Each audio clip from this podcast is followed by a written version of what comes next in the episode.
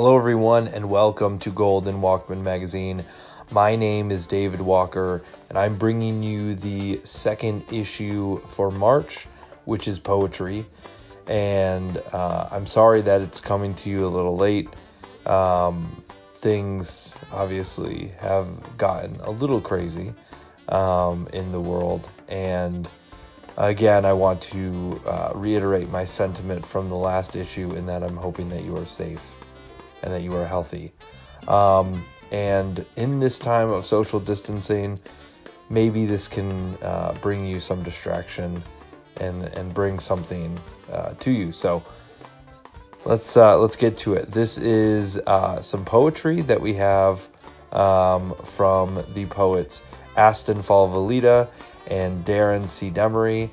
And I'm very excited for this issue because it's it's uh, it's strange. Um, these these two poems um, were accepted at very different times, but the the thread and the connection between them um, I can see uh, pretty clearly, and um, I don't really want to say too much else about it because I just want you to sort of experience the love of language um, and the voice in both these poems. So uh, here we go. Uh, we're going to start off with uh, Asten Fallavollita, and then we're going to hear from Darren C. Demaree. So I hope you enjoy it.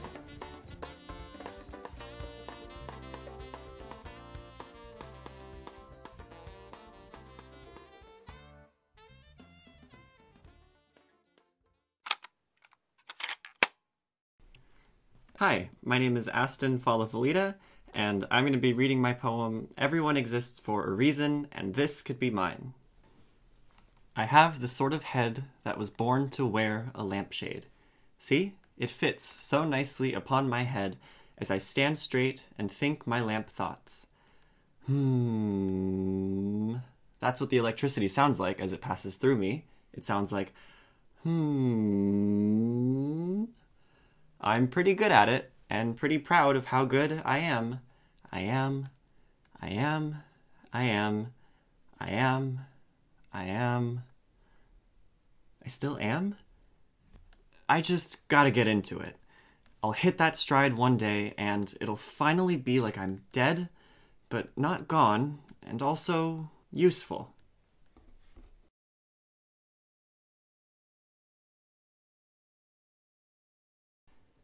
So, as for sort of my overall process, a lot of the times I'll just write down these sort of like one off lines or these images or these ideas that I think are cool as they kind of like pop up. And then later I'll kind of look over them and see, you know, is there anything that I can like sort of snowball into a proper poem? Uh, and that's what I did with this one. I just wrote the line, I have the sort of head that was born to wear a lampshade somewhere in my school notebook.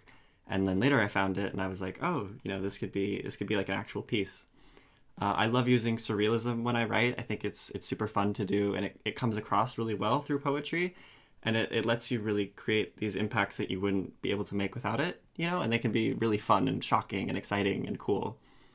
Uh, this piece in particular, it was sort of this riff on like sort of romanticizing the idea of you know being an inanimate object with a singular purpose, and you're good at it, and that's it.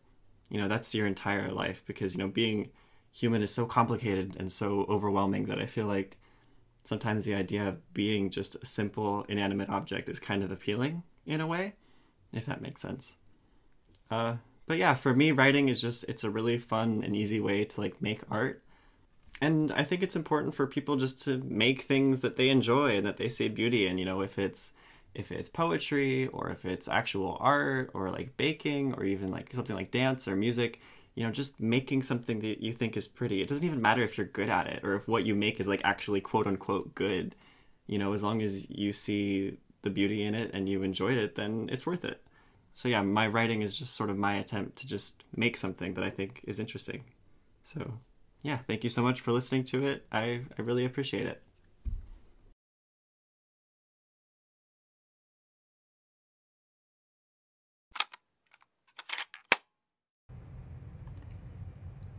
It Ain't a Choir, number 112, by Darren C. Demaree, recorded for Golden Walkman magazine. The lump rises The hallucinations end, the blood circulates as encircles the body. The right wind can end it all. How temporary consciousness can be if you believe you are the only human that sits beneath the water to wonder if you can live beneath the water. Take a hand, touch a hand, turn it over, collect each print as if it's a pearl. Let the heat rise above your head. The tide is the tide regardless.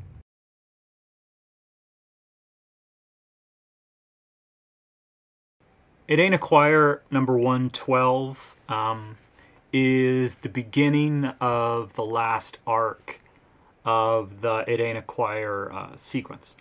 Uh, the whole sequence is 129 poems long, uh, and this was the one um, that was to integrate sort of the, the more contemplative uh, arc.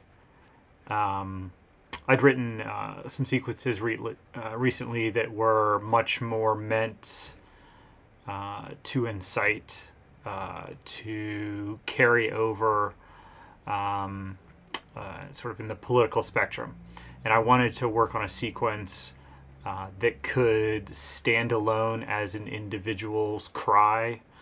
Um, and uh, number 112, the inspiration for starting the arc there was that I was trying to use uh, sort of 30 poem uh, arcs to, to move the sequence into a situation where the, the voice in the poems could uh, contemplate uh, and challenge uh, their concept of reality and what it means to be alive.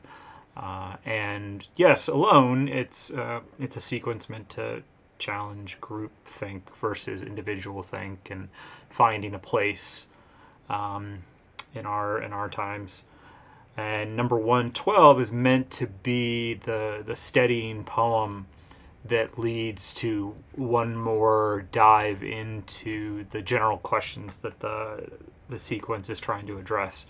Um, this was the the poem uh, at the beginning of the arc to, to level things out before we went uh, down the rabbit hole again, as it were. So all of the all the motivating factors for this sort of short prose poem in the sequence itself, when read as a whole, um, are really meant to be the last time you're on even footing uh, looking at the world uh, in a way uh, that the voice in the poems uh, sort of needs to bring the reader back into a safe place before things devolve again.